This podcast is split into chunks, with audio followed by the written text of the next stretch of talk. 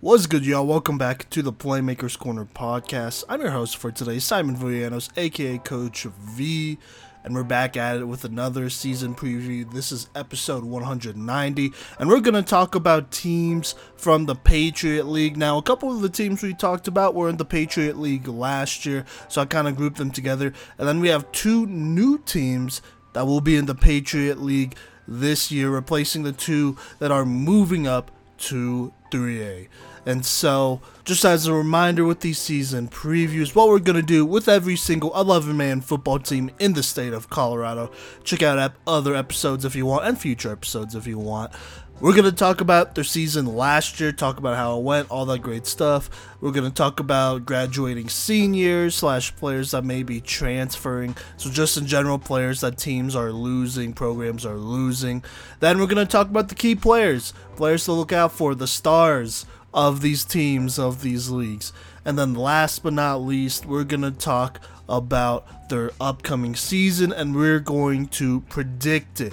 Now, the only uh, programs that I'm not going to predict their season as slash you know do all that for are these two new teams. And uh, they're not only new to the Patriot League but they're new to Colorado high school football 11 man football period. So let's go ahead and talk about those two teams here. So I'm gonna keep this pretty brief because I really don't have a whole bunch to talk about but the two new teams joining the 2A Patriot League here is Timnath and Wellington. Timnath is uh, basically in Fort Collins, uh, you know, uh, just slash just outside of uh, Fort Collins. And so there's a pretty good talent pool over there. I was able to pull up some film. Uh, technically, they're called Timnath Middle slash High School. I'm assuming because you know they have both in uh, the same building or in nearby facilities. And so I was able to pull up their huddle, look at some of these players here obviously for the most part these players are very young. We have pretty much all underclassmen for their varsity squad at least on their huddle it seems that way. And so it'll be interesting to see who steps up. Now i have no indication of who's going to start or who's going to get the majority of playing time because honestly at least in my opinion at this point everything's open. Um, you know, I'm sure they have been working on stuff. They have an idea. The coaching staff has an idea of who they're going to play but you know it's a bunch of young players and you really never know who you got until you put on the pads and you hit somebody else you know it's one thing to hit each other and you know practice and scrimmage and all that but hitting other people is definitely a little bit different, especially game time and especially playing varsity football. You know, the Patriot League's tough. You know, this ain't no cakewalk of a league. This is one of the toughest leagues in all of Colorado. And so they're going to have to come ready to play. And so there you go. That is Timnath. Now, Wellington is a lot more north here. Um, well, north of Fort Collins kind of in between Fort Collins and that Wyoming border here. And they it's a pretty good talent pool as well, you know, smaller town obviously, all that great stuff. Uh, wasn't able to find anything outside of their schedule. Uh, no rosters posted.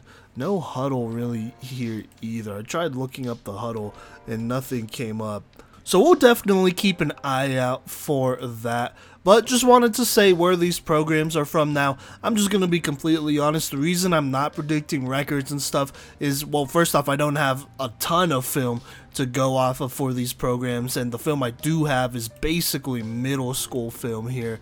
And then on top of that, it's just really hard to justify, you know, one of these newer programs beating a more established program. And like I said, it's the Patriot League. It's not going to be easy. You're going to have some pretty tough and stiff competition out here. And so just wanted to give those two programs a shout out. Uh, we do hope to hopefully make a game or at least send one of our guys up there. We'll have a guy up in Fort Collins uh, doing his thing and whatnot. And so that way we could get a better feel for these teams as the season goes on and uh, next year. But just wanted to welcome these two teams to Colorado high school football. We'll see what they got. All right, moving on though, let's go ahead and talk about one of the teams that are moving from the 2A Patriot League up to 3A and playing a pretty tough 3A league here. And that's Resurrection Christian. Last year in 2A won 7 and 1 in the regular season, 1 and 1 in the playoffs. Uh, started their season with a dub over Sterling 42-0, beating Thompson Valley 40-0, Holy Family 35-20, and Berthoud 45-0. Then they lost a close one to Eaton 10 to 6. Eddie Lemos, he got injured, and so there are issues there. Uh, still a relatively close one, very physical game. Then they played Severance, beat them 24 to 14 in a close one. Then blew out the Academy 43-13, beat University 41-14, and then in the playoffs they beat La Junta uh, in the first round pretty badly, 56 to 15, before getting upset by Brush High School 21 to 17 Brush obviously would go on and go to state here and play Eaton relatively close uh, until the end there. And so there you go. That was Rez's season. A pretty good season. I mean, some, you know, we, we talked about this on the season uh, in review episode where we talked about you know the seasons of a lot of teams and how their season went compared to our prediction and all that and you know my other two co-hosts cody and mason were pretty critical you know, they they weren't sure about Rez. Uh, they were disappointed they lost in the second round.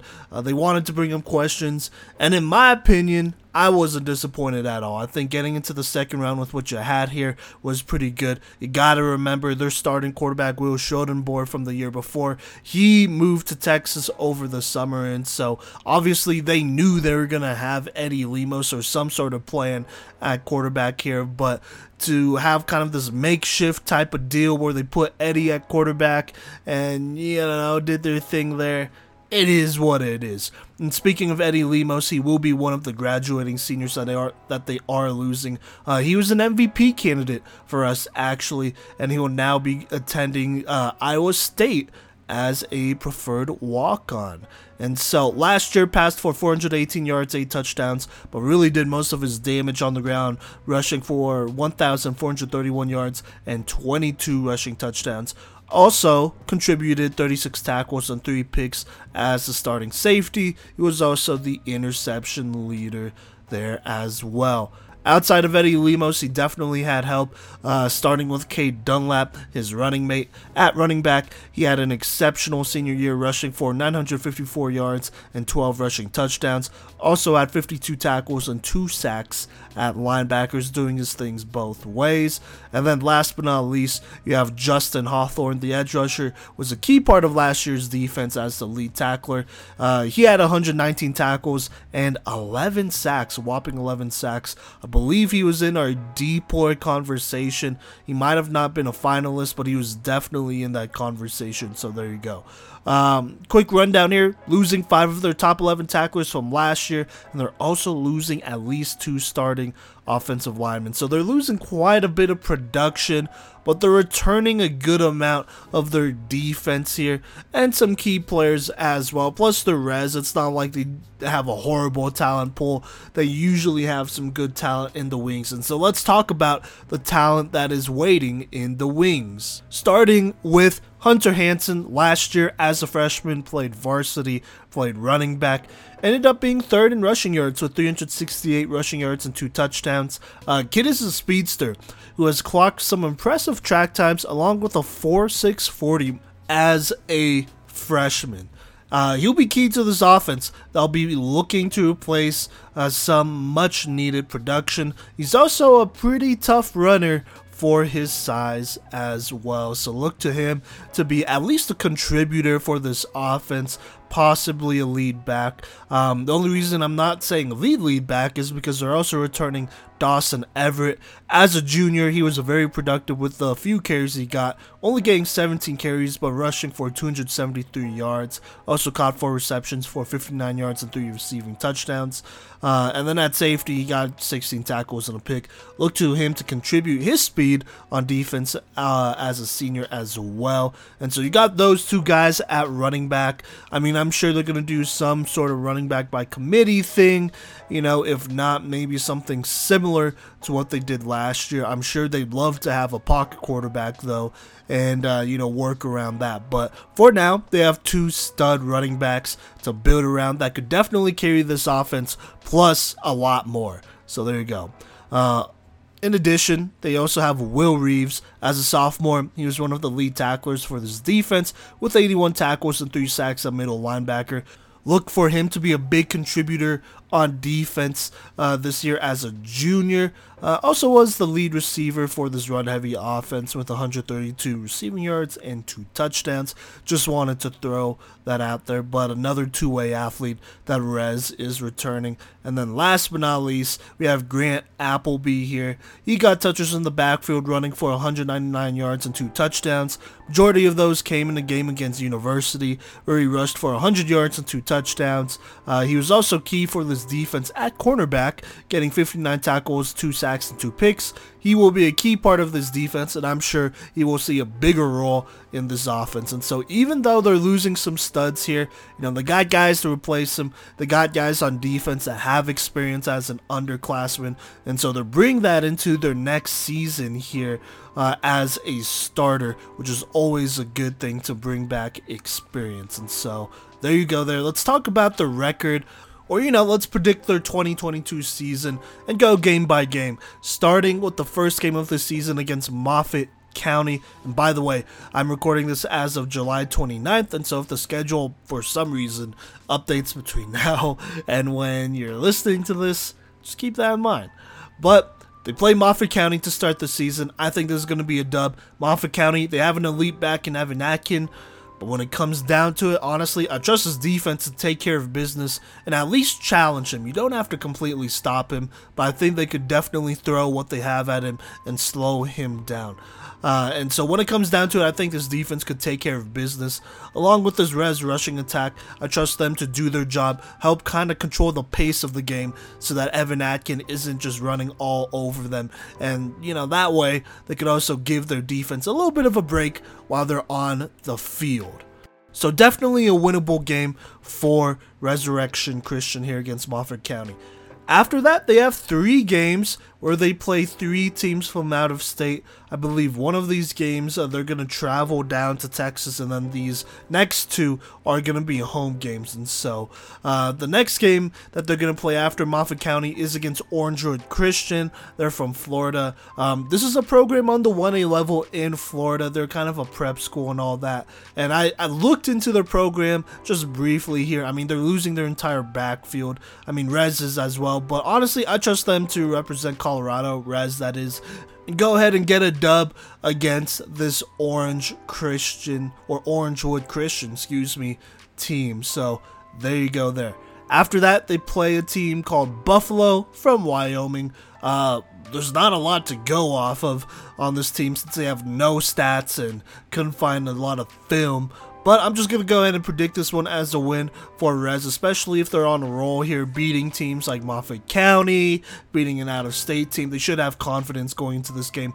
Plus, it's going to be at home, so go ahead and pack those stands, you know, all those Rez fans and uh, Colorado high school football fans, and uh, see, you know, Colorado talent dominate teams from other states. So, there you go there. I think I'm to predict that one as a dub. The last but not least, they play St. John, uh, team from Katy, Texas. I'm familiar with this team here. Uh, well, I'm familiar with most Texas teams here, as Katy is kind of a, a little bit of a, a hotbed for talent there in Texas. And honestly, luckily enough, this is another out of state team that, in my opinion, is just not very good. They play in the lower levels, they play in the prep league, so they play other private schools and all that. And in Texas, I mean, this is just my opinion, but you know, it's not exactly Southlake Carroll or Westlake or Allen or all that stuff. And so they should be able to take care of business here, you know, and win this game. Should be an easy dub against a team that is losing their entire backfield just like Orangewood Christian, but it is going to be away. There's going to be traveling. You got to keep that in mind. And so it, this might be a flippable game here, to be fair with you, but I'm just I'm just considering all those traveling things uh, that you got to keep in mind when you do go out of state and play teams from out of state. So there you go. To start the season, I really have Rez going 4 and 0. I think that is pretty realistic there. Would be surprised if they split it, go 2 and 2, but you know, that's just me. After that, they play Roosevelt, which is a heck of a welcoming to 3A here. This will be a good cha challenge for Rez, though. Um, you know, they'll be prepping for this game after playing those th three out of state teams.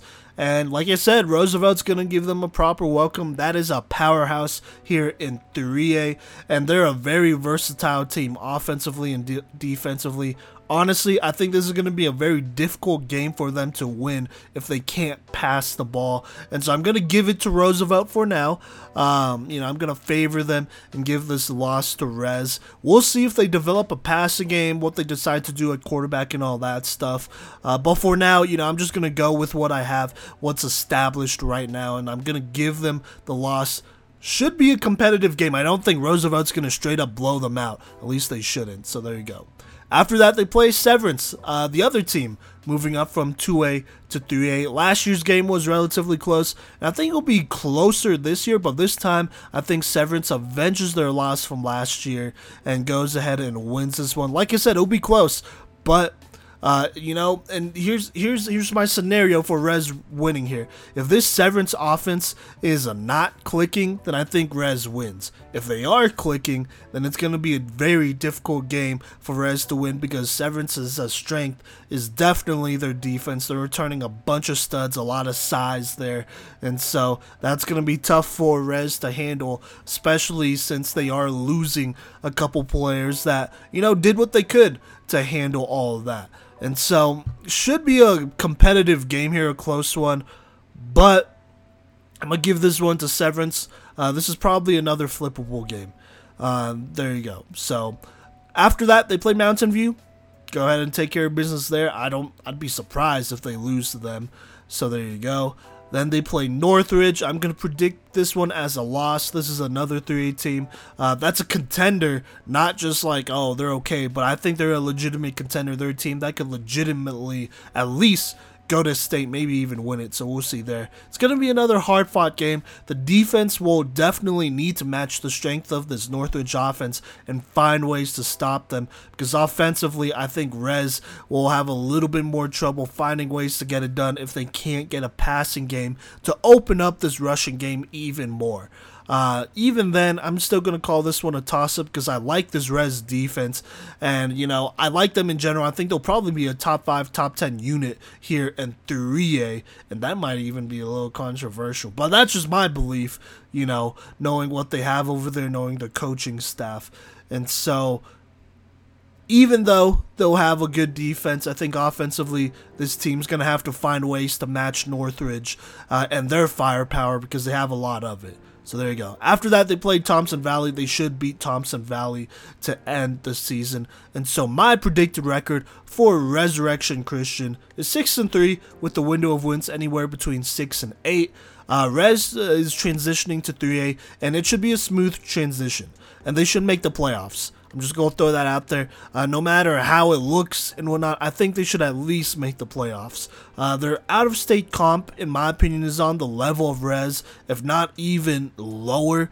And I favor them in those matchups, not just because I'm biased, but just looking at the rosters and all that. I think Rez definitely has a bit of an advantage returning so many players with experience. I played at a high level against a very good talent last year.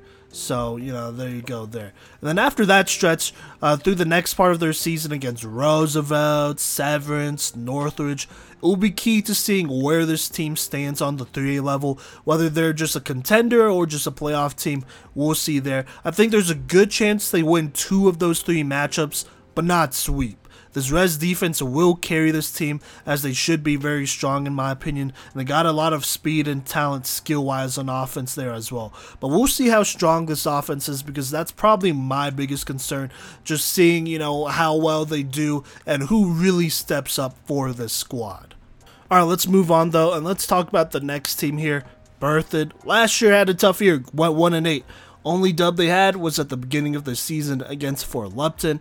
36 to 6. After that, they went on a pretty insane losing streak here, losing to Woodland Park 28 to 6, Thompson Valley in a close one 16 to 13, Platte Valley 41 21, Res 45 0, Severance 40 0, uh, the Academy 35 6, University 37 25, and then Eaton 38 to 7 so a pretty tough year. Uh, they are graduating some key players here including jaden hadelius uh, he had 53 receptions for 589 receiving yards and 4 receiving touchdowns, doing his part there. He also had 48 tackles and grabbed 2 picks to lead the team at safety. So that's a tough one. They're also losing Tanner Coble, I want to say. Tanner here had 54 tackles at outside linebacker and was the lead tackler for this team here as well. In addition, they're losing Garrett Glasser, uh, the six foot, 225 pound defensive end slash offensive tackle, had 40 tackles and two sacks, being second in sacks there. And then altogether, Berthoud is losing six of their top 11 tacklers. So not too many. I mean, they're still returning a good chunk of their defense, but they're definitely losing some key players here. Now, key players to look out for for this year. Darren Davidson, as a first year starter at quarterback, he threw for 1,090 yards and 7 touchdowns to a whopping 17 interceptions with a 46% completion rating. Despite having some productive games against Platte Valley and Thompson Valley, he should look to be more efficient, way more efficient this next year in order for this team to take a step forward. And he'll be a junior this year, so there really won't be too many excuses. I mean, you know, last year he was it was his first year, he was an underclassman, whatever. You know, this year he's got to take steps forward.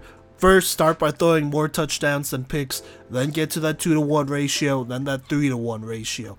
If he could take steps like that, you know, be better than last year while matching that 1,090 yards. That's pretty solid while matching that, if not more. It should be more. Then I think Berthoud's going to be in a pretty good spot here. Uh, speaking of underclassmen, we have Jaden Noor. He was a freshman of the year candidate for us. He rushed for 353 yards and five touchdowns, the majority of that coming against University and Eaton, actually, and very good University and Eaton teams. Against University, he rushed 26 times for 214 rushing yards and 3 rushing touchdowns, getting the hat trick there. Then against Eaton, he rushed for 98 yards and a touchdown Look for him to take over more as the lead back and be leaned on much more. Also had 13 tackles at corner. Just want to throw that out there.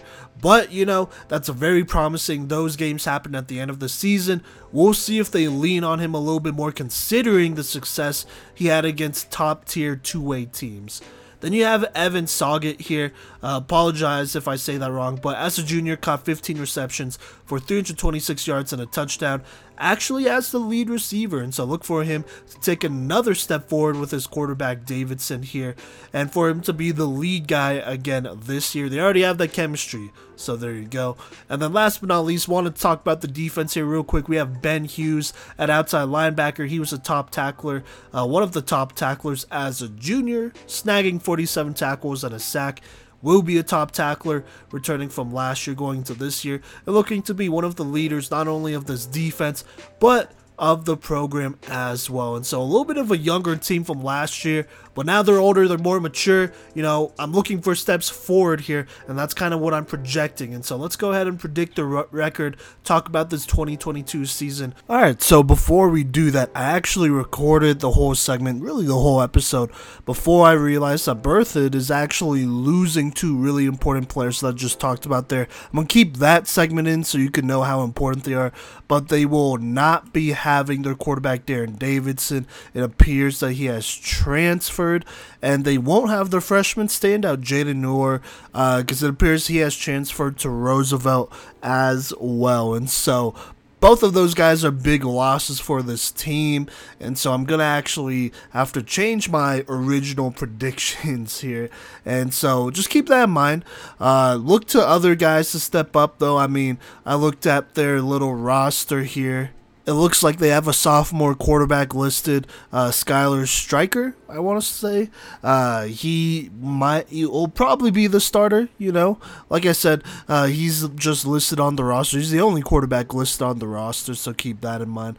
And then you also have Alex Larson as a sophomore. You know, he had some decent carries, one for 162 yards, two touchdowns. Majority of that came on three carries on 72 yards and a touchdown performance against Woodland Park, so keep that in mind. And he also racked up 28 tackles, and so he'll be a pretty big part of that defense and maybe take a bigger uh, part of that offense now that Jaden Noor is gone. And so just keep all of that in mind. They are losing some guys, and so the record is going to be different from uh, what I originally predicted it. But let's go ahead and hop into this uh, first game of the season. They play Timnath. They're a new program. I'm never going to pick a new program against an established one. They should be able to beat them, um, despite a chunk of their defense, you know, not being there. I think still so this defense is, uh, you know, experienced enough to go ahead and take care of this squad. And hopefully this Berthoud offense kind of finds their footing here to start the season. After that, they play Valley. Uh, look, this will be a good opportunity for this offense to get their stuff together while still leaning on their defense. Could potentially be a close one, but I'm going to go ahead and, uh, you know, give birth to this one and have them take care of business here. Then they get Thompson Valley. Uh, this was really unfortunate because this was one of the few teams last year that uh, Davidson, their quarterback, had a great game against. And so this one will be interesting. You know, I think they're still going to win it, but it might be a little bit closer, so we'll see. After that, they play Lamar. You know, this Lamar team, look, they're going to be very good. Uh, they're going to have some options at quarterback here, and I think that's going to mean the difference because both of the guys they have at quarterback or the options they have at quarterback played last year and found success last year. And so that might be some trouble for Berthoud if they don't have their quarterback, you know, up and going with a lot of confidence. So there you go. I think Lamar will win that one. After that, they play Fort Lupton they should still beat them. You know, uh, this was another game that Davidson did well in. I don't think they really need Davidson to win this game. I think the rushing attack needs to do their job, and then the defense could do the rest. So there you go. After that, they play Faith Christian look, before I think I had this actually as a dub, but I'm going to go ahead and call this one a loss. Faith Christian, they are losing a lot uh, on offense, but their defense should still be strong, and so I kind of trust that Faith Christian defense to take care of this Berthoud offense here. Uh, unless Berthoud can find a passing game, you know, to kind of open things up a little bit here. I think I'm going to give this one a dub to Faith Christian and an L to Berthoud. After that, they play Eaton, doesn't get easier it's going to take a lot to beat the two time champs, and I don't think they have it quite yet this year. So there you go. Same with the Academy. I think the Academy is returning a lot of offensive firepower. If Berthoud gets into a shootout, I don't think they would fare really well. So there you go.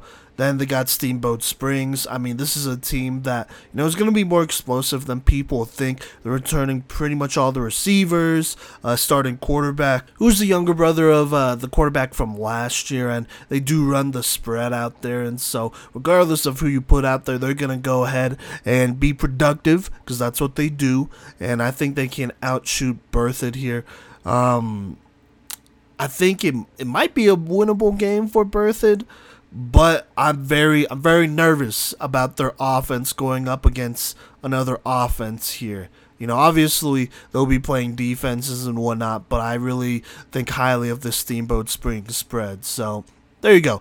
All together, my predicted record for Berthoud is four and five with the window of wins anywhere between three and five. Uh, so my predictions didn't really change too much here, and that's because this Berthoud team will just not be playing as hard of a schedule as last year, and so they get a couple, you know, breaks here, uh, considering who they're losing and the playmakers they're losing, and so honestly. I think they should still win more than one game just looking at their strength of schedule, but they're going to be below 500, and that's going to be because of, you know, some of the pieces they have around here. Uh, they do they are bringing back some of their core, but losing a guy like Darren Davidson, Jaden Noor, those are really big losses, and so you know, this record, uh, it's it's gonna hurt a little bit uh, without them.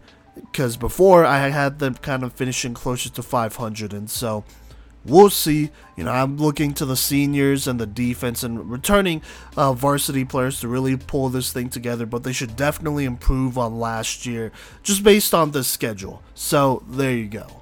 All right, now let's move on here and talk about the next team, and that's the Academy out of Westminster. Last year went five and four, just barely missed the playoffs. Uh, they started the season with dubs over Fort Lupton, 35-18, uh, beat the Pinnacle 55-0, Kent Denver 42-21, Prospect Ridge Academy 49-0. Then they lost to Eaton 42-6, lost to University in a relatively close one, 41 28. Then they beat Berthoud 35 to 6. Then they lost to Res 43 13 and lost to Severance 49 19. Now let's talk about some players that they're losing, starting with Riley Silas. He was the third leading rusher on this team with 311 yards and two touchdowns. He's also a lead tackler with 86 tackles, 17 tackles for loss, and four sacks. Was the second tackler, second lead tackler, and second sack leader on this team, I believe. They're also losing Jalen Bliss. He was the third leading receiver in yards and leader in receiving touchdowns, going for 19 receptions for 252 receiving yards and five receiving touchdowns. And then they're losing Ryan Petrick. He was a starting DB who was third in tackles with 80 and was the lead interception uh, leader with a two. And on top of that, just as an overview, the Academy, they're only losing three of their top 11 tacklers. I talked about most of them right here. So there you go there. Now they're returning some very key players here, starting with the quarterback Isaiah Elliott. He was an offensive playmaker of the year candidate for us, I believe, who passed for 1,519 passing yards, 16 touchdowns to only seven picks, while also rushing for 591 yards and 10 rushing touchdowns. As a senior, he's looking to build upon his success from last year. You know, he was a very good dual threat. Definitely somebody that you had to game plan for. Then we have Jay Donahue here. He was the second leading rusher next to Isaiah Elliott, who was the lead rusher. And uh, Donahue here, he rushed for 515 yards and 10 touchdowns on only 78 carries. He should bring a lot of production going into his senior year. After that, you have Sean Smith. He was the lead receiver as a sophomore, going for 414 yards and two touchdowns on 28 receptions. Going into his junior year, look for him to do a lot of the same, plus more, hopefully. Uh, then you got Derek, I believe it's Rail, or I'm going to go with that. Apologize if I'm saying that wrong, but as a junior, he was the second leading receiver with 312 yards and two touchdowns on 18 receptions. Also contributed 47 tackles, 11 tackles for losses, and one pick on defense. This two way player should be in for another productive senior season, hopefully improving on those numbers there. And then last but not least, you have Corbin Miller. As a junior, he was the lead tackler for this defense with 93 tackles, a whopping 24 tackles for loss, and one sack at his middle linebacker position. He should turn up for the academy and lead a pretty experienced defense here. I mean, I think everyone knows about the offense of this academy team, but I think this defense is going to be real underrated. They're going to be able to take care of some teams that won't have as much experience on offense. Speaking of not a lot of experience, let's talk about their uh, regular season schedule here in 2022. Starting with Timnath, that's their first game of the season. Like I said uh, before, should be a dub. I'm not going to pick a newer program over an established program until I see what they could do here in the regular season. And so, uh, look, if uh, the Academy wants to be a contender, they should take care of business here. No ifs, ands, or buts. And after that, they play Elizabeth. That should be a dub. This is a team that is uh, missing a lot on defense. And I think the Academy team should be able to take advantage of that with the explosive offense they have here. So there you go. Then they play Devlin here. Uh, and I'm going to predict this one as a loss. This will be a close game as both of these teams are legitimately similar, you know, with what they're returning but I'm giving it to the other team uh, because I think their defense is just going to be better, and that will mean the difference here. And so this will be a toss up game or feel like a toss up game. Uh, and it's also going to feel like a playoff game. This is going to be an intense game between two very good teams who should make the playoffs this year, honestly. And so it could go either way. But I like the pass rushers that Devlin has a, a little bit more here, just a little bit more, not a lot, than the Academy. After that, they play Delta. I think that's a dub. This will be a close game against a talented quarterback and a team that were explosive last year. But that Delta team, they're losing uh, Horn, who really turned up for them last year and was, you know, a, an established player for that team but they got a running back in Carrillo back there. And so I still trust this Academy offense to outshoot this Delta team if it comes down to it, who's just not returning as many players on defense as them as well. And so, you know, Delta, they're losing a couple players. I'm sure they're going to find ways to replace them, but for now, I'm going to favor the Academy in this one. This offense, they got to put their foot down and really really put their foot on their necks if they want to win this one and not miss out on opportunities. Then after that, you got Faith Christian. I'm predicting this one as a dub for the Academy. They should be able to take care of a team that is losing the majority of their offense, of their core there, and then losing their top uh, linebacker in Cody Connor, who was one of our top senior linebackers from last year. So there you go. Then they play Fort Lupton, take care of business there. After that, they got Berthoud should take care of business there. This might be an explosive game here. I talked about it on the last segment. Uh, could be closer, could be close, but I'm gonna give this one to the academy here. They got experience, and uh, and they got experience playing well too. So that matters as well. After that, they play Eaton, and I think this could be a closer game. But Walker Martin uh, absolutely torched this Academy team last year. Uh, along with uh, Zach Grable and Ryder True, who also scored in that game, in that blowout game. And so, you know, they're to have to game plan for them, and they're to have to play them very, very well. Top of that, Eaton, as always, have a good defense. And so I'm to give this one to the defending champs. Um, the Academy should be able to put up a fight, you know, but we'll, we'll see what that final score is at the end and all that. Altogether, though, my predicted record for the Academy is 7 and 2 with a window of wins anywhere between 7 and 9. I would not be surprised if they went undefeated. And with that being said, I legit think this is a team that will make the playoffs and will be a, a contender here in 2A uh, solely because of their offense. You know, I think this offense will be a next level offense, hopefully, if they all take steps forward. And then defensively, they're returning a lot of experience and they should be able to find a way to get it done, led by Corbin Miller. And so that all that results into a very dangerous academy team that should be able to win some of these games. They do have a little bit of an easier schedule, at least compared to last year. But that doesn't change the fact that they're talented, they got a quarterback, and they got a defense. Usually, that's a pretty good recipe for success in football. So we'll see what the Academy does.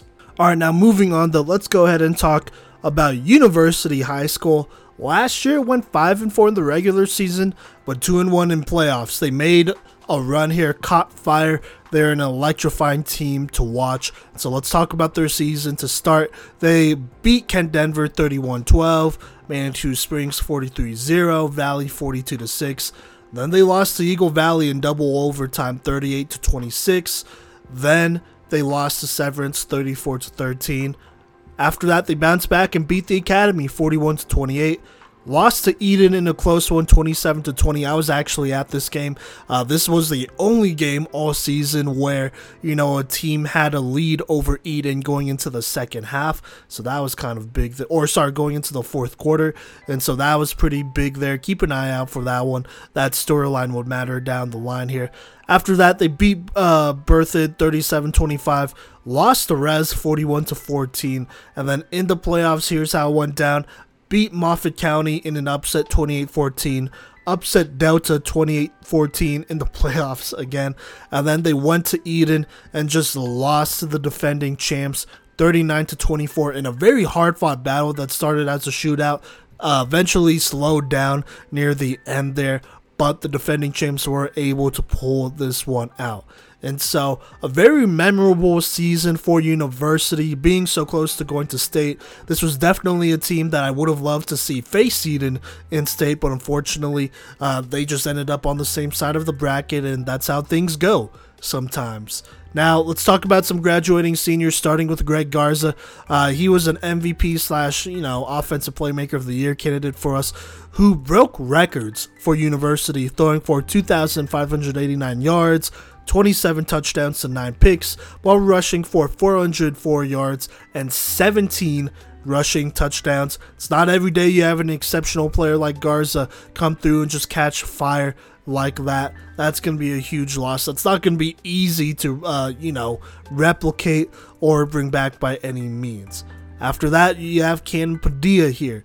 Uh, he's somebody that probably should have made our top five senior list as a wide receiver, and I believe he was also an MVP candidate. At receiver, he led the team with 892 receiving yards, 11 touchdowns on 61 receptions. He was also the starting safety for this team uh, slash DB. He also had 78 tackles and a state high eight interceptions. This is another huge loss for the team.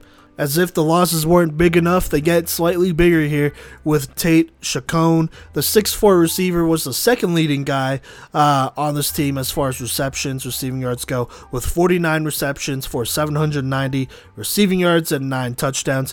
He was kind of that jump ball physical receiver on the outside. He came up with some very clutch possession catches uh, in the games that I did see for University his production will be very difficult to replace.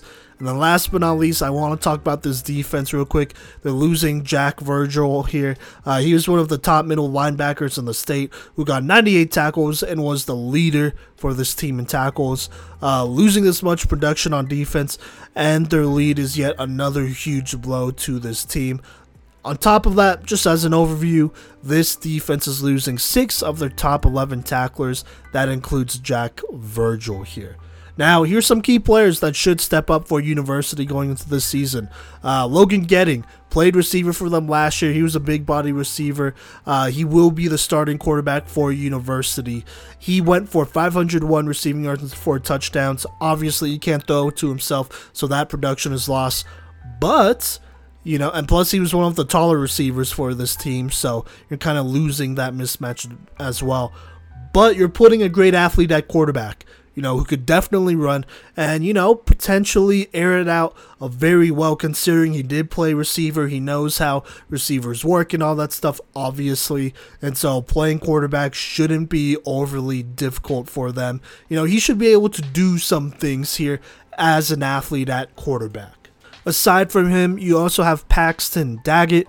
Uh, he will be one of the most productive receivers returning for his junior year. Last year, he had 14 receptions for 241 yards and a touchdown. This year, he has the potential to compete for the number one receiving option spot here. So there you go. Then you have Keon Baxley, who will be a big part of the linebacker core and defense returning, as he had 74 tackles, 16 tackles for losses, and 3 sacks last year. You know, uh, he'll be a big part of that defense that should be pretty solid, led by him. He's also 6'4 and will bring some size to that receiving core as he is a receiver as well. And then last but not least, we got Chase Heck, the 6'4, 225 pound middle linebacker, will be returning. Last year, he had 49 tackles and 3 tackles for losses. This year, should be the lead guy. Now that Jack Virgil is gone, he will be a big part of the defense that is returning, and he will be able to do his thing over there. And if not replicate the production he had last year, do a lot better as well. So there you go. Now, let me go ahead and predict this 2022 season for University here. Um, against Delta, I think this is going to be a loss. This offense is going to be a big question mark for University. I want to see how well Logan Getting does at quarterback first and, you know, who steps up at receiver. And so I think for now, I have Delta avenging their playoff loss and a winning this is definitely still a winnable game, though, as Delta is losing their lead back, uh, Timothy Horn, who, you know, did his thing against uh, University last year. And so without him, it's going to be pretty much all on Ty Reed. And so we'll see what this defense could do as well. but I'm going to trust Ty Reed and the company to go ahead and win this one uh, to start the season here. After that, they play Eaton, and it doesn't get easier here. In fact, it gets a lot harder. You know, Eaton, they're the defending state champs, and I really don't have them losing to any team here. Not just University, but any team, period. This is going to be a tough matchup for a relatively inexperienced offense. I mean, we saw what an experienced offense could do to Eaton last year. They drew blood and showed it was possible. But going into this year, you have a first year starter at quarterback. You have a pretty inexperienced wide receiving core. We'll see what happens. You know, we'll definitely see what happens. This should be a telling of where university is kind of at. Um, eh, kind of. So we'll see. After that, though, they play Elizabeth. I think they get the dub here. This is a team that they should be able to beat and take care of business against. Then they play Highland. They're a 1A team. Um, despite being a 1A team, they're very good. They're very solid.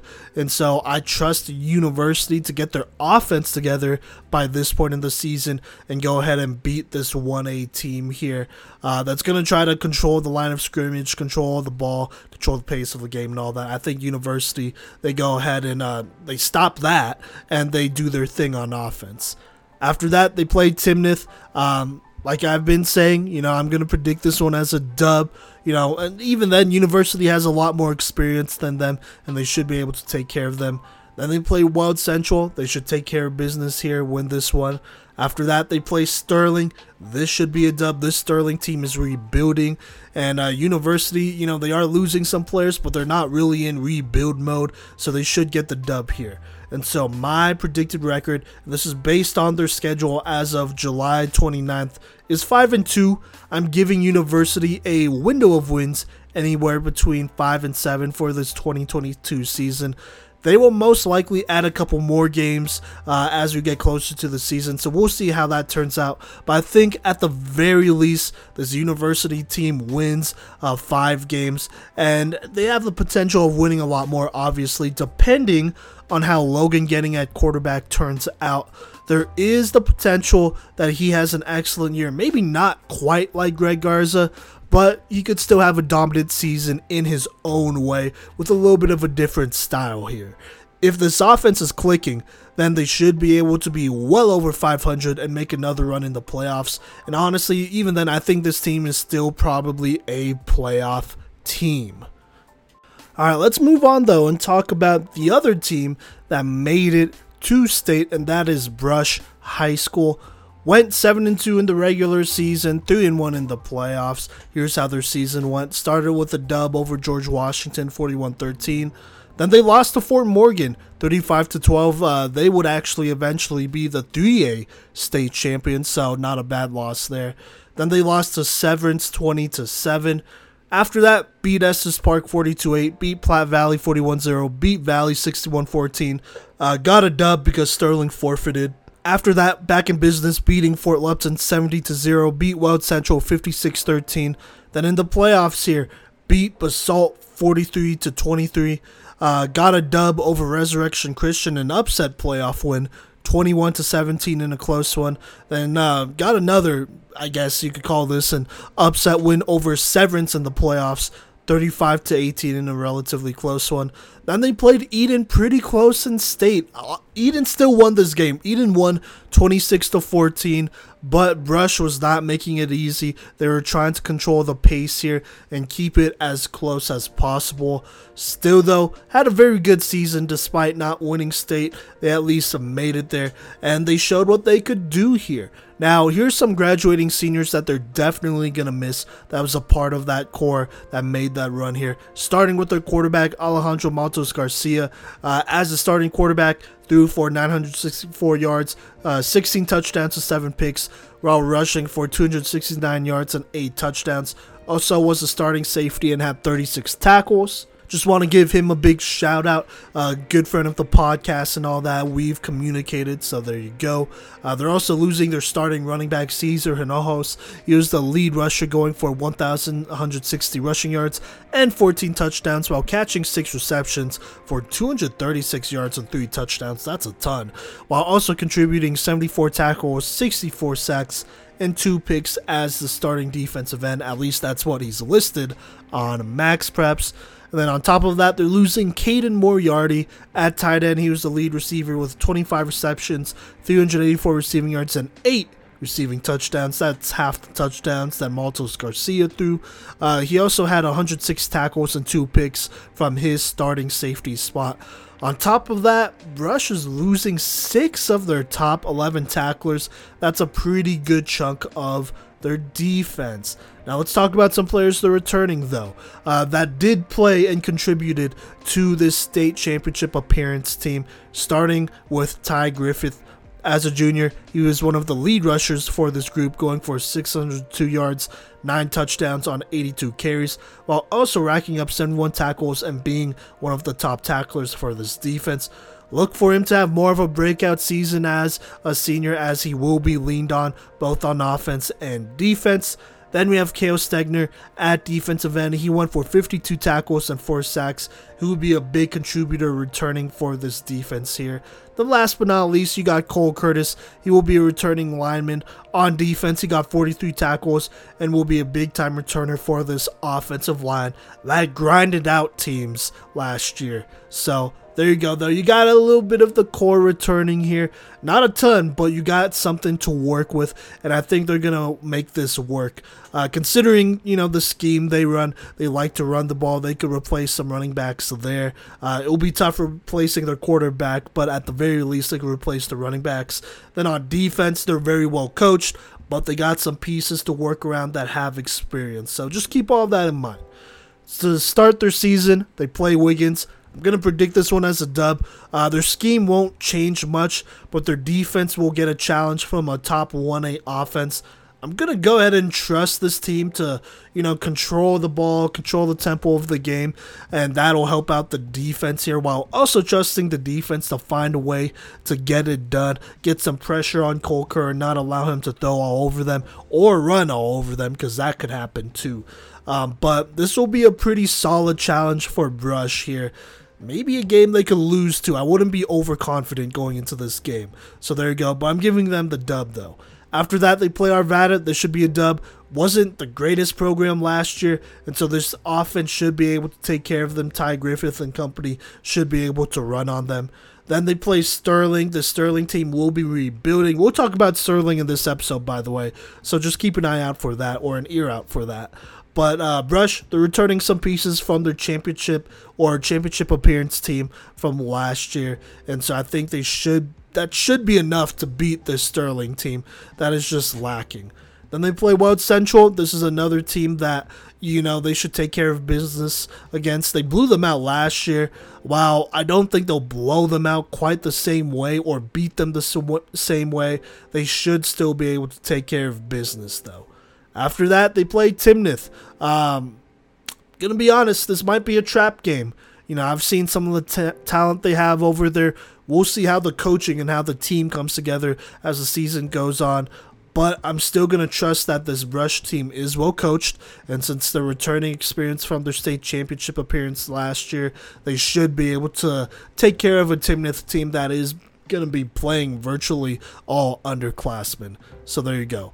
And so my predicted record for Brush here, based off the schedule I have as of July 29th, is 6 and 0. Uh, I'm going to go ahead and give them a window of wins anywhere between 6 and 8. Brush will be playing an easier schedule this year, at least in my opinion, relatively easier. On top of that, they are returning players from last year's team who contributed and are now looking to take over as the lead guys at their respective positions. This rushing attack is simple enough where you could plug some players in as long as you could control the line of scrimmage. Uh, you know, you could plug some running backs in, and they'll they'll give you something. You know, and then defensively they'll need to mature as they do have some pieces, but once they play better teams in their league, it could be a problem if their defense isn't as as disciplined or ready. But I think they should be good enough to make the playoffs regardless. Now, making a run at state, we'll see. We'll see how this defense comes along and uh, who else steps up on offense. But this Brush team, at the very least, should make the playoffs. All right, let's move on and talk about Fort Lupton here. Had a tough season last year. What one and eight? Lost to Berthoud uh, 35-6. The Academy 35-18 beat Estes Park though in a close one, 39-38. After that, they lost the rest of their games this season, losing to Elizabeth 61-0. Valley 34-23 in a close one. Uh, lost to Weld Central in another close one 14 6. Uh, lost Platte Valley 42-11, Brush 70-0, and then Sterling 27 12. They do have some graduating seniors here. Sergio Hernandez, he had 263 rushing yards and two rushing touchdowns. Also contributed 39 tackles at linebacker. He was the second lead rusher and second leading tackler. They're also losing Dylan Jaramillo. Uh, excuse me if I'm saying that wrong, but he had 30 tackles. Also started on the line.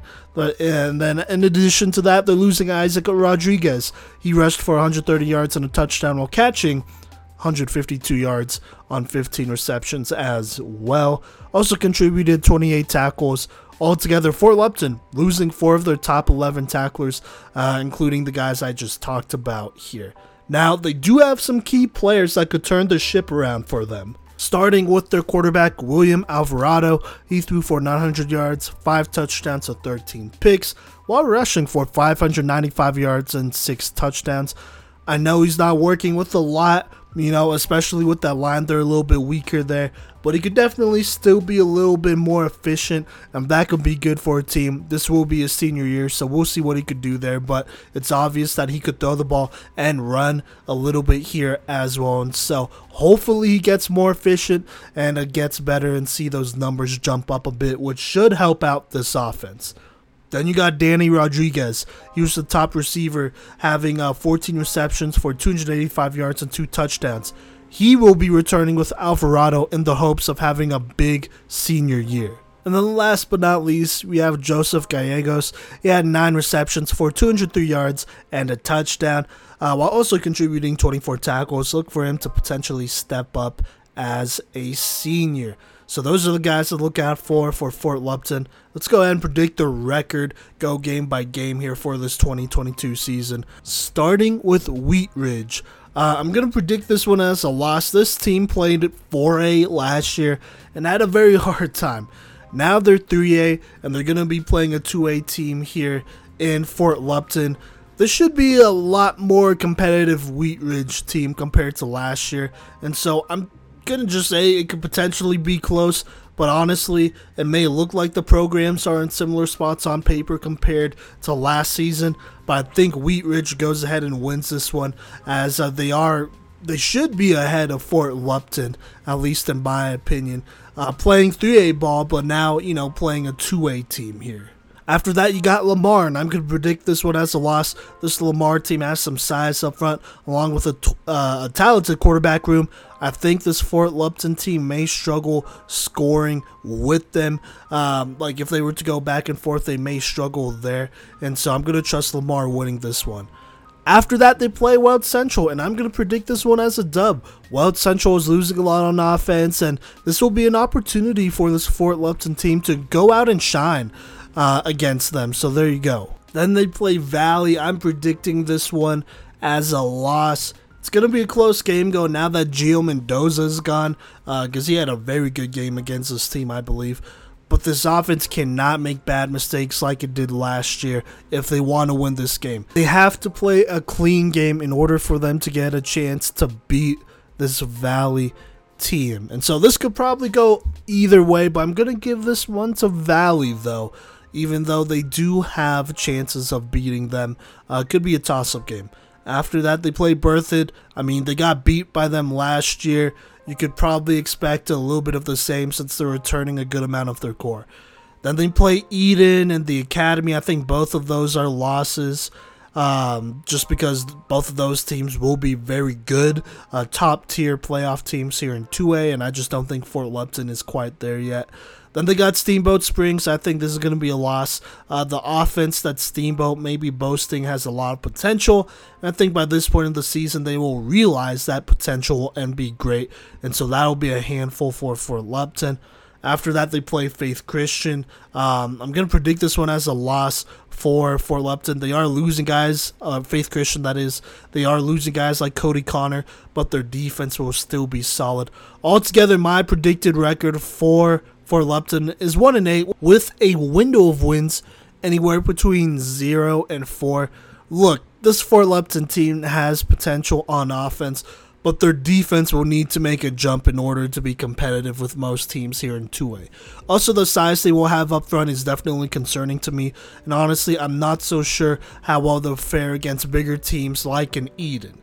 Now, if the offense is playing at a high level, I can't see them getting close to 500. I will give them that, as they do have talent there, like I said, but this is a team sport, and so we'll see what happens with Fort Lupton.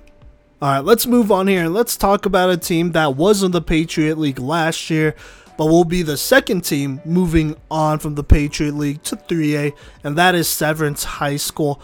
Uh, last year had a very successful season, won 7 2 in the regular season, 2 and 1 in the playoffs.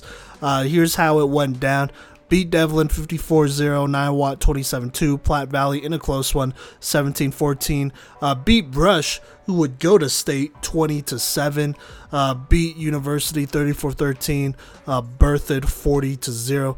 Then they lost kind of a closer one to Res 24-14. And then I went to this next game against Eaton. They lost to them 31 to 0, but they had their chances. You know, there were a couple goal line stands that just did not go their way on fourth down, uh, which mattered at the end. So there you go. Then they played the Academy, beat them 49 to 19 to cap the regular season in the playoffs, beat Platte Valley 35 to 7. Then I went to this playoff game against TCA. Uh, they had a top tier offense, arguably the best offense in the entire state. They shut that down and beat them 37 to 21. Uh, the offense for Severance played extremely well in that game. And then they played Brush, lost to them 35 to 18 in a relatively close one, just short of state keep in mind this was a severance program that was in its third year. Now it's going into its fourth year. Uh, still graduated some seniors last year though that uh, contributed a lot, including Jake Shorb. He was the lead rusher with 564 yards and nine rushing touchdowns. They're also losing Trevin Hall, who will be playing for Adams State. He was the lead receiver, catching 828 uh, receiving yards for eight receiving touchdowns, including a big playoff uh, performance against TCA, where he was just unguardable there. And then on defense, he also had 71 tackles and two picks, so that's a pretty tough loss. Then they're losing Caden Donovan. He's a guy that I argued to be on the top five senior safeties list, and he probably is one of those guys. Now that uh, we go back and look at it, you could thank Cody for that one, but he'll be going to Adams State. and um, like I said, he's a top five talent from last year. Uh, he's not an easy player to replace by any means. But as a receiver, he also caught 26 balls for 586 yards and eight touchdowns being kind of a big deal there. At safety, had 114 tackles and six picks, was kind of the enforcer back there, being a hard hitter. So that's a very tough loss for Severance. Then they're also losing Reese Gazdick. He was an absolute beast at linebacker, getting 116 tackles, 8 sacks, and 5 picks as an all around contributor on defense. Um, so it sounds like they're losing a lot on defense, but in reality, they're only losing four of their top 11 tacklers. Most of those guys are the ones I just mentioned there. And so they're pretty much bringing back the core of their defense that dominated last year and probably could have dominated some 3A teams last year as well. And so, like I said, keep in mind, this is a defense that will be playing 3A ball now, but they're going to be led by their lead linebacker here, Colby Runner. He was the lead tackler as a junior with 124 tackles, 21 tackles for losses, and 7.5 sacks. Absolute menace on defense. Look for him to lead this defense into 3A and command one of the strongest defenses here on the 3A level. So a big time returner there. But here's another even bigger time returner in Dominic Butts, the 6'5, 235 pound defensive tackle. That's what he's listed on MaxPreps. Uh, as a junior, went for 76 tackles and then led the team in sacks with 14 and a half sacks. With his long arms, he's going to be difficult to block, and he should be an absolute unit on the 3A level. He will be a game changer for them up front. Then you have Parker Gazdick at linebacker. He racked up 66 tackles, but was huge in the pass defense game, racking up seven interceptions. he will be a big time contributor on defense, especially now that the likes of Caden Donovan, Trevin Hull are gone. In addition, you got Brady Varney as a sophomore, the 6'5, 220 pound defensive end, gained 52 tackles, 13 tackles for losses, and was second in sacks on the team, obviously to Dom Butts here, uh, with 9.5 sacks. Look for him and Dom to dominate opposing teams and the trenches here. So there you go. That's the core of the defense returning for Severance that should be extremely dominant up front. Um, but on offense, you got some guys here. You got Nolan Hertzky and Jaden Hoffman. Wanted to shout both of these guys out. Uh, Hertzky, the senior, Hoffman, the junior. Both of these quarterbacks got playing time last year, with Nolan, you know, dominating the snap count, going for 1,413 yards and 14 touchdowns to 6 picks, while Jaden did get in, especially near the end of the season, and threw for 467 yards, 5 touchdowns to 2 picks. Notably, Jaden was switched in a couple of times during their playoff run against TCA. He was switched in, which was really interesting. It looked like uh, they're splitting snaps at quarterback there pretty evenly. And so, regardless of who gets the start and plays the majority of these games, um, these guys will need to show that they can be more than a game manager, which is what we saw last year. I, I saw I was able to see that they're able to manage a game, not make too many mistakes being a game manager, in my opinion, at quarterback is the minimum. If they want to win state and make a deep run in the playoffs and beat playoff teams, they got to make plays. Period. They just got to make plays. You know, and so uh, looking to both of them to improve as you know they've had an off season and a whole year to get ready and all that great stuff and so we'll see who they roll out at quarterback but they have two very good options or at least two solid options here so there you go. Now, they are losing, uh, Severance that is, they are losing their top receivers, but they have a receiver here that should be looking to break out going into only a sophomore year, and that is Jeremiah Hoffman. Like I said, with the receiving card depleted of its top two receivers, look to Hoffman here to step up. He was one of the only guys, um, one of the only 2A players actually, to make this team full gorilla squad, that 7v7 squad that travels around the country and plays the best, made up of Colorado's best. Um, and he was one of the only two way guys to be there. I think he was the only two way. I think he was the only guy under 4A uh, at receiver to be there, if I'm not mistaken. There, and he balled out against some of the best in the entire country. Physically dominating competition with his style of play. He's a very physical receiver who's going to go ahead and make a play on you if given the opportunity. And so, in my opinion, I think he's going to be the next Tucker Peterson. Uh, Tucker Peterson, he is one of the premier wide receivers on the 3A level. Obviously, plays for Roosevelt. Uh, he's been starting since he was a sophomore, and I see a lot of similarities between the two. Maybe not exactly the same game, but there's a lot of similarities, and so I think he's going to go into his sophomore year with a lot to prove. He's going to need to be confident in his abilities to truly take over as one of the primary scoring options for whoever plays quarterback uh, here for this Severance team. I'm just to throw out there that they do have a junior uh, wide receiver who did get snaps and whatnot, but his stats were pretty similar to Hoffman.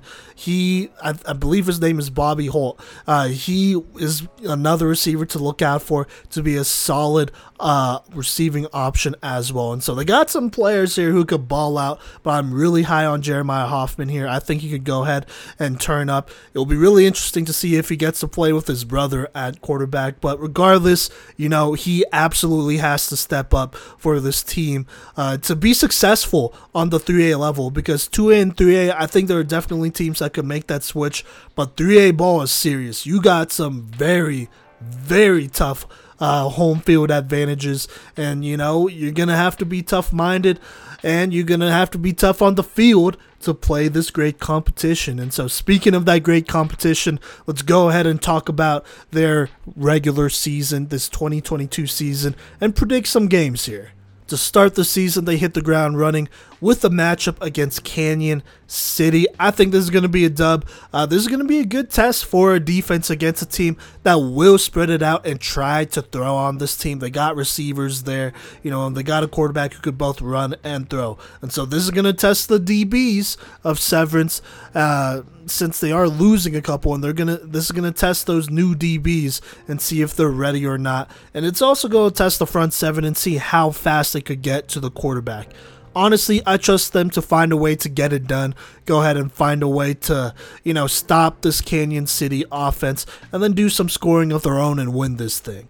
After that, they play Green Mountain. This should be a dub. This defense should be able to challenge and help shut down this run game that they have over there. This may be a game where the offense needs to help out the defense and score some points, like, you know, more than two touchdowns, as they are returning an experienced crew, Green Mountain is. And so this could definitely be a dub for Green Mountain if this defense struggles, uh, and especially if this offense struggles. So there you go, there.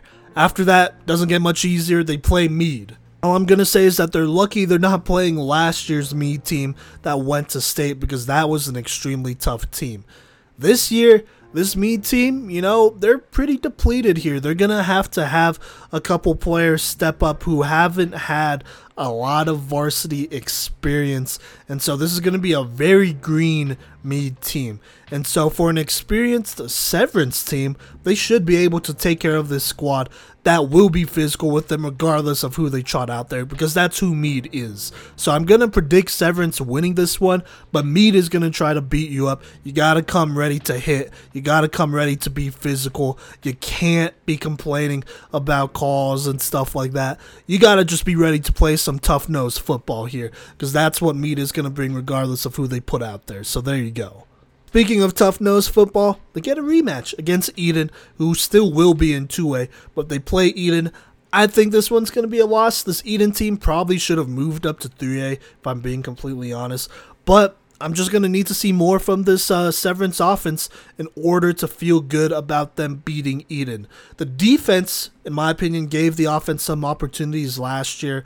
Uh, I mean, they definitely could have given them more opportunities by stopping them on some of those fourth down tries. And, but, you know, the offense didn't quite do as much as they could have last year against Eaton. And so they're going to have to cash in on some opportunities this offense is whenever they get him. And we'll see when they do get him because this Eaton offense, they're going to be scoring as well. They're returning a pretty solid core over there, which we'll talk about later. I think this should be a close game, um, especially scoreboard wise. I feel like last year, you know, the game was close, but it didn't really reflect on the scoreboard. So there you go. After that, Severance plays Evergreen. I think this one's going to be a loss. It's another tough matchup, uh, but I think it'll be for the best here, though, if they lose this one.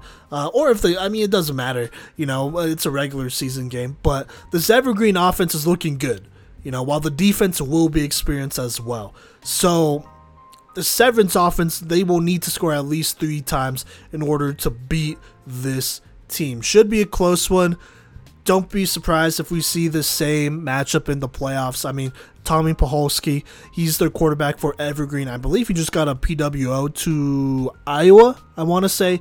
He's a talented quarterback. He's also returning most of his skill players, and, you know, you got a defense as well. Plus, you got motivation after what happened last year and all that stuff. So, this is going to be a tough game for Severance to win, and their offense absolutely needs to step up if they want to win this game, even if the defense plays a good game. So there you go. Then you have Thompson Valley, should take care of business. This should be a dub. After that, you got Res. This isn't the same Res team from last year. Um, I mean, they're still going to have some defensive players and two running backs, so you got to prepare for them. But if they can shut down that rushing attack, then I'm going to give this one to Severance here. Um, so there you go. After that, they play Roosevelt. And Roosevelt, they're not losing a lot from last year. They're extremely deep and talented. They are pretty much every year. They got some guys stepping up. Bronco Hartson, and he'll be the quarterback there. Uh, you know, and plus they have a good defense and all these skill players. Plus Tucker Peterson, the best wide receiver in 3A, plus the reigning 3A MVP, by the way. And so this Severance team, they're gonna have to put up a fight and force some turnovers here, and they're gonna have to score to win this game. You know, uh, this Roosevelt team, they could score and they could play defense. They're really versatile. So this is going to be a tough game for them to to win here. And so I'm going to predict this one as a loss. This could be another playoff matchup you could potentially see here. After that, they play Mountain View, should take care of business, beat them. And then last game of the season, they play Northridge. This is another contender in 3A. Um, there's a good chance this game will be close, but we'll see what the vibes are at this point of the season.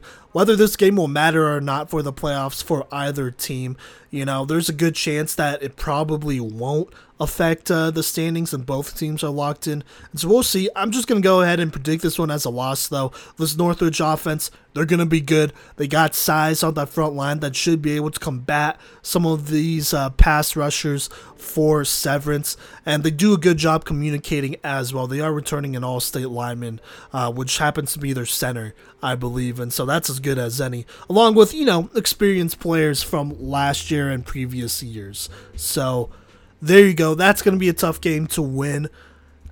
It's a winnable game, though. You know, it's definitely a winnable game, so we'll see. But altogether, my predicted record for Severance is six and four on the season, with a window of wins anywhere between six and eight.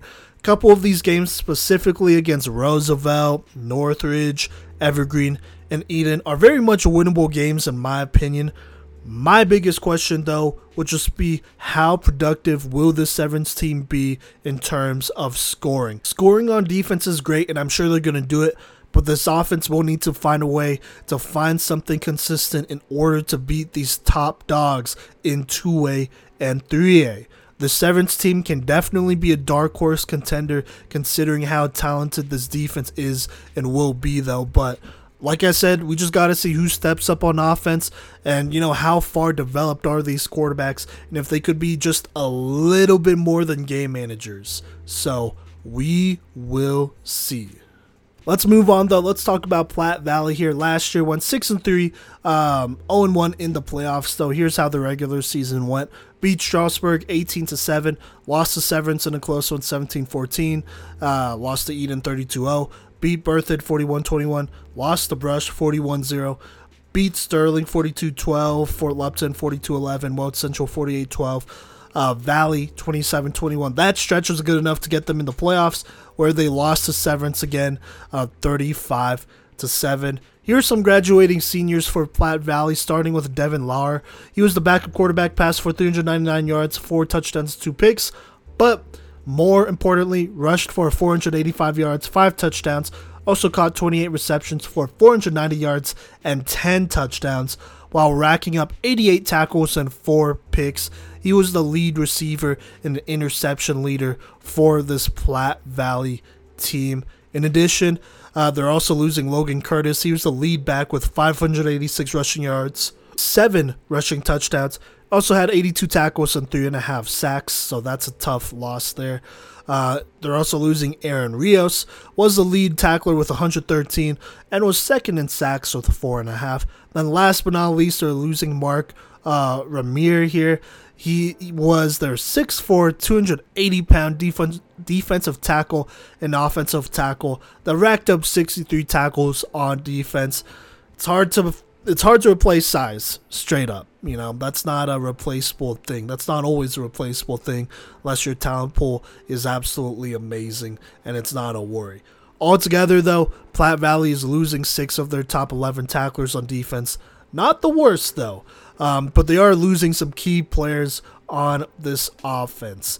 Now, let's talk about some key players that should step up this next year, starting with their quarterback, Howdy Johnson.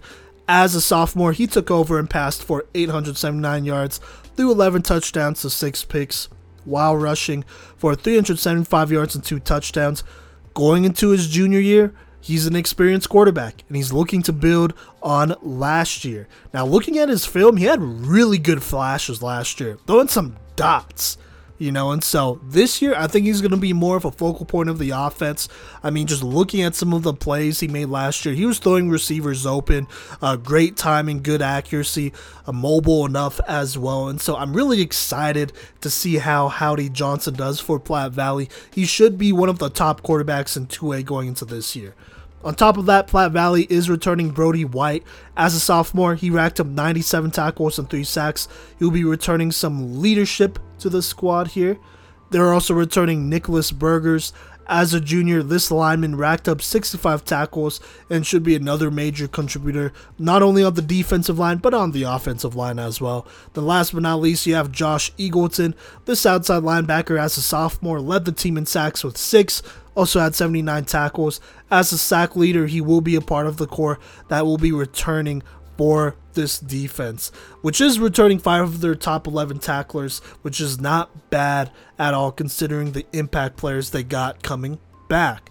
Now let's go ahead and predict the record for Platte Valley. Talk about this 22 season here. They start the season with Kent Denver. I think this is a dub. This defense should be able to handle a team that is losing pretty much their entire offense.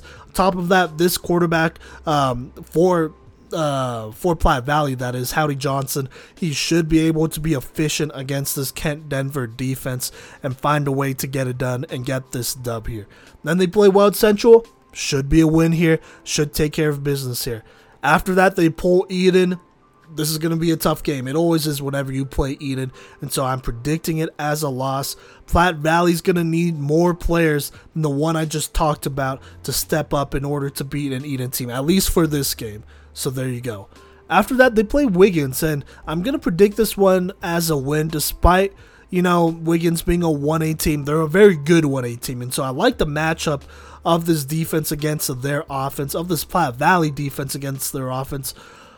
But don't be surprised if this is a closer one and, you know, is potentially a toss up game. I think this is a winnable game for Wiggins as well you know and so i think it will be really interesting to see which quarterback steps up and wins their team this game because i think that's what it might come down to after that they play devlin i think this is going to be a loss here for platte valley. This uh, devlin team will be returning a very good offense with experience along with a good defense with talent.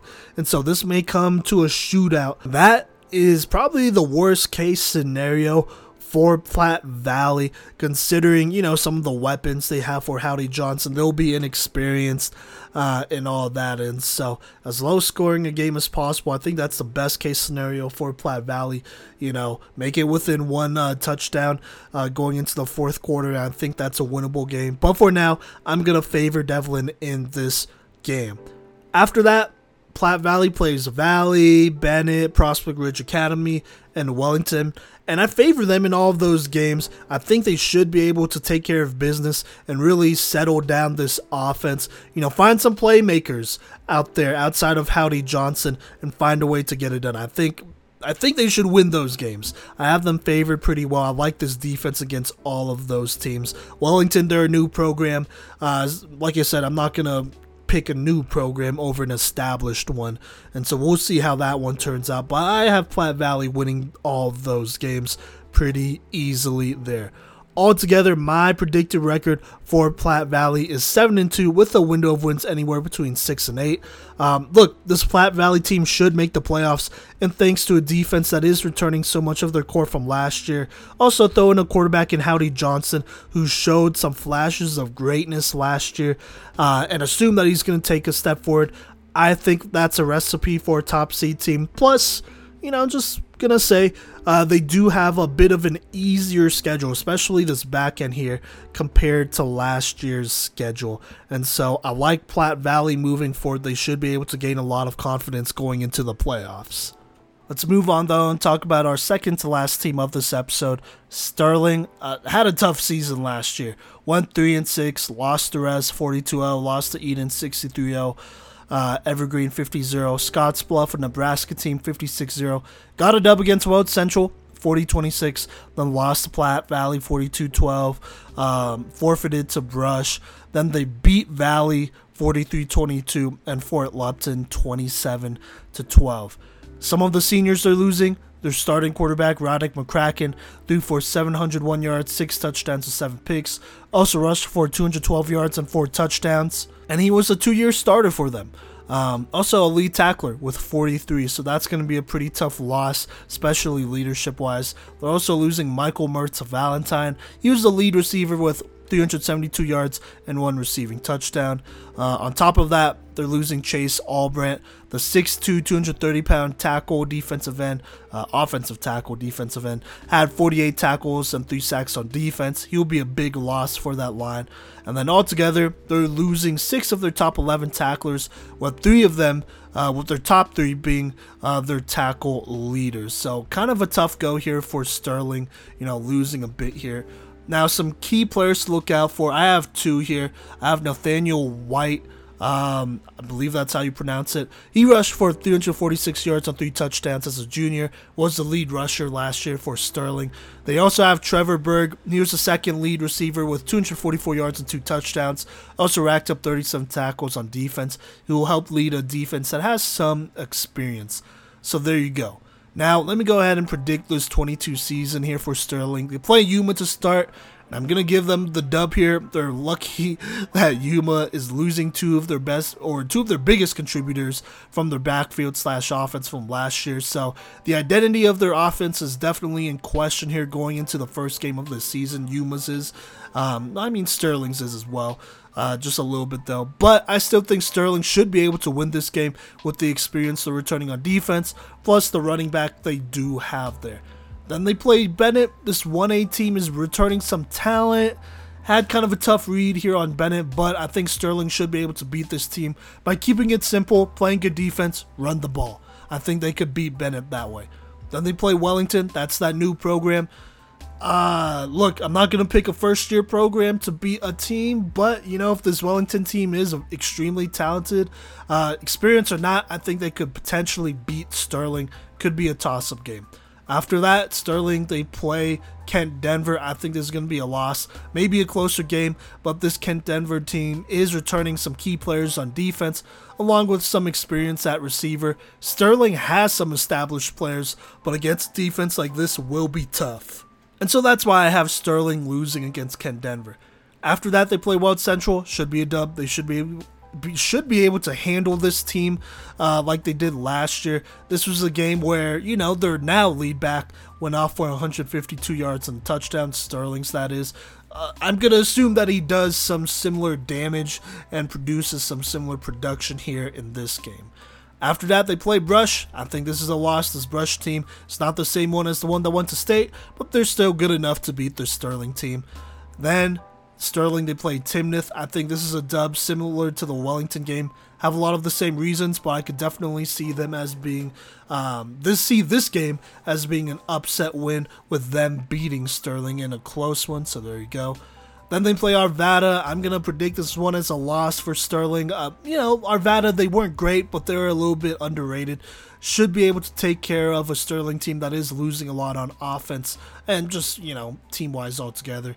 Then to end the season, they play University. I think this one's a loss. This University team was a game short of state, and it's not going to be the same one that's going to be playing Sterling here, but they're still returning plenty of talent that made that run, including Logan Getting as an athlete at quarterback that Sterling may struggle to deal with on defense.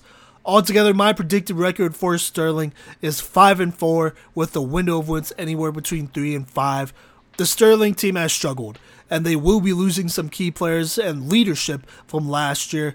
Luckily enough, they are returning a running back who found some success and a defense who, you know, took a lot of last year to gel. And so we'll see how they are this year, but at least they're experienced. And so at best, I have Sterling getting to 500 or so, but it's going to be an uphill battle to get to 500, and it will not be easy for this team. Players have to step up. So we will see. All right, now let's talk about the last team I'm going to talk about in this episode, and that is the two time state champions, 2A state champions, and Patriot League leaders, Eaton High School. Last year, undefeated, did not lose a single game. I believe they're the only team in the entire state to go undefeated, at least 1 through 5A they were. Um, and so let me go ahead and go down the line here. They beat Sterling. Well, they beat every team, so just assume that. Uh, beat Sterling 63 0, Elizabeth 31 7, Platte Valley 32 0, Faith Christian 57, uh, the Academy 42 6. Played Res, beat them still. It was a close one, though, 10 to 6. Had another close one against the University, still won, though, 27 20 beat Severance 31 0. Uh, closer, it looks closer uh, if you watch the entire game, to be honest with you. Then they played Berthoud, blew them out 38 7, Kent Denver 45 6 to end the regular season. In the playoffs, they got Elizabeth again, beat them 31 7. Then they played University to go to state. This was a hard fought game here, but it was at home and they were able to pull this one out, beat them 39 24. And then in state, they played a tough Brush team who tried to keep it close, but ultimately still beat them 26 to 14. A very dominant season for Eaton here. Let's talk about some of the graduating seniors they are losing, though, that did help them dominate last season. Starting with Ryan Dirksen. I believe he was a DPOY candidate, a Playmaker of the Year candidate for us, but he ended up being one of the lead rushers for this crew, uh, going for 954 yards and 11 touchdowns on the ground. On defense, he turns up, got 113 tackles, 20 tackles for loss, and 13 and a half sacks. He was the lead in sacks and tackles for Eaton. Then they're losing Ethan Flores, their speedster. He was the second leading rusher with 953 yards and nine touchdowns. At DB, he was also tough, gaining 91 tackles and two picks. They're also losing these two linemen up front, and Phil and Trey Lawrence got to meet these guys, real nice guys, but they are massive units. They were massive units for this Eaton offensive and defensive line. Phil, he had 47 tackles, while Trey had 16 tackles. They will also be missed as part of this uh, offense's run game as well, that power run game that they have over there. So losing some size there. Then they're also losing their starting DBs in Brogan Barr, my guy.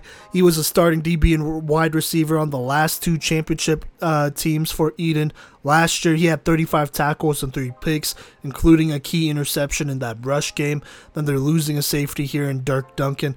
Uh, another one of my guys started at DB for the last two championship teams, and he had 30 tackles and two interceptions. So losing some experience and leadership there. Uh, losing a lot of experience and leadership here. But Eaton, they're returning a lot of players here, a lot of talent. There's a reason why I have them undefeated in every matchup I've talked about um, in this episode. And so let's go ahead and talk about these players here. Starting with their quarterback, Walker Martin. At quarterback last year, he added a pretty significant passing game to this team that only got better. He passed for 100 or 1,000, sorry, 1,335 yards, 19 touchdowns, 8 picks also rushing for 560 yards and 5 touchdowns. He is committed to Arkansas for baseball, so at the moment he is set going into his senior year. Look for him to take another step forward and potentially be put in situations to win games. I think he's a quarterback that can win games, you know, either on the ground or through the air, and so he's going to be dangerous.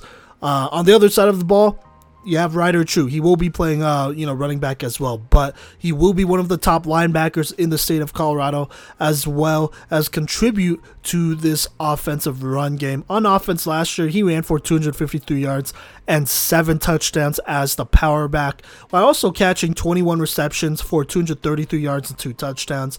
Then on defense, he was the second lead tackler with 112 tackles. He will help return plenty of leadership after being on the last two championship teams as well, getting more of a significant role starting last year though. And so going into this year, he should be looking to have a huge senior year where, you know, he could earn some pretty good uh, scholarships having a big year and potentially making a playoff run as well. So we'll see. And then Eaton. They're also returning Morgan Trebet, one of their best athletes, uh, period. You know, despite having some injury issues last year throughout the season, uh, regarding his ankle, I believe. He still went for 78 tackles, 17 tackles for losses, and nine and a half sacks. That's with those injuries, which is wild. Um, he was not as involved in the offense as he usually was because of the injuries, but this will be his bounce back year. Uh, as of right now, I believe he's already been offered by the University of Nevada, so I believe he might be one of the only two-way players here in Colorado to be offered by a D1. And you know what? He's going to show uh, the state why he is one of the top athletes. You know, both on defense and offense, look for him to not only be a menace off the edge on defense, but also be uh, a top back being able to pound the rock and being one of the power backs for this Eaton team. On top of that, as if that wasn't enough, they're also returning Zach Grable. He was Walker Martin's favorite target from last year. Uh, as a junior, he caught only 16 receptions, but he went for 434 yards and 10 touchdowns. That means over half of his receptions went for touchdowns. Just keep that in mind. This connection will be heat again this year, as both of them will be seniors, and that'll be tough to stop. Paired with the power rushing attack that Eaton uh, naturally has, they almost always have. So there you go. Also on defense, contributed 55 tackles. So there you go. That's another returner for this defense. Then you have Trent Salberg as a first year starter at corner. He got 54 tackles and a team high six interceptions as a junior. Going into his senior year, you know, I would say look for similar productions, but teams are going to have to start paying attention and not throwing his way as he is a top tier cornerback here in 2A. And then you have Tate Smith. This is a tall tight end for this Eaton team. Um, I believe he's like in the 6'4, 6'5 range. He went for 21 receptions, 189 yards, and a touchdown last year. He should come in clutch again as that security blanket option for Walker Martin. There were times where it was third, fourth down, and he came up big just bodying somebody and getting the catch. And so he's going to be a problem to guard along with a Zach Grable in this passing attack. And then last but not least, I do want to shout out this player. I think he's going to be a sleeper player, but Gunnar Clary is going to be dangerous for Eaton. Got snaps as a freshman, uh, contributed, you know, three and a half sacks. Unfortunately, you know, he was hurt uh, for the season right before that playoff run, so he could not contribute to the team uh, in the playoffs. But look to him to be the next great Eaton pass rusher. He has been very impressive at camps. I have seen him at one uh, with his versatility, not only as a speed rusher, which I knew he could do, and he's only going to get better as a pass rusher, but as a cover linebacker as well. He really impressed not only me, but you know some scouts and uh, you know some people in the Colorado football community. Him and Trebet off the edge will be unstoppable if both could stay healthy. I'm gonna go ahead and knock on wood here uh, because that is gonna be an unstoppable duo lightning and thunder. You know, it's going to be tough for teams to find a way to stop both. They're going to have to have premier tackles to stop these two guys here, along, you know, with an explosive offense and a lot of leadership returning here for this Eaton team. And so, look, I'm not even going to go game by game for Eaton here. Uh, they have nine games scheduled so far here. Honestly, I have them going 9 and 0 with a window of wins anywhere between 8 and 10. If they add a 10th game, then there you go. They go undefeated. But still, I think they'll go anywhere between 8 and 10. This will be a very dominant Eaton team. Uh, I think defensively, they might not be as dominant as they were in previous years, but offensively, they will be probably a top offense in the state. Don't sleep on their defense, though. They still got guys over there, like I just said. Um, so that's going to make up the difference there. And so that's why I have them going undefeated. Now, they are going to face some challenges that I do want to, you know, acknowledge here in TCA. That's the first game of the season. They come down to Colorado Springs to play TCA. By the way, my alma mater. So there you go. Then they also have Severance, Platte Valley, and the Academy at the end of the season. But honestly, worst case scenario, and I mean worst case scenario, they split those matchups, which in my opinion are the toughest matchups of the season, and they go two and two. But regardless, the two-time defending state champions have a chance to establish themselves as yet another dynasty and three-peat for the first time in Colorado history. Well, basically since Lyman did it. And so there are no excuses outside of injury for them to not have a top seed going into the playoffs and be the team to beat. Period. But we'll just have to see about that. Anyways, that'll wrap up this episode of the Playmakers Corner podcast. Thank you so much for rocking with us. If you want to go ahead and show us some love on social media, know when episodes are going to drop, follow us at Playmakers Corner on Facebook, Instagram, Twitter. Show us some love there. Uh, and then go ahead and subscribe to us on TikTok, YouTube, Twitch. We'll be posting a lot of content from other episodes, snippets, and stuff like that there. Uh, we will probably be streaming, live streaming uh, a couple of these season previews so we could show some highlights and film there. So just keep that in mind. Um, but yeah, but thank you so much for rocking with us. Hey, look, By the way, none of this is personal. We're going off of what we have established the stats, the film, what we saw in person, what we've heard, what our sources have told us. And so it's never personal, but we always have reasons why we predict and, you know, do what we do here. And so there you go. But other than that, go ahead and look out for Wednesday's episode, Cody's episode, and then me and Cody's joint episode on Fridays. We'll be breaking down every 11 man football team before the 2022 season, just like this. And so go ahead and tune into those, and we will see you then.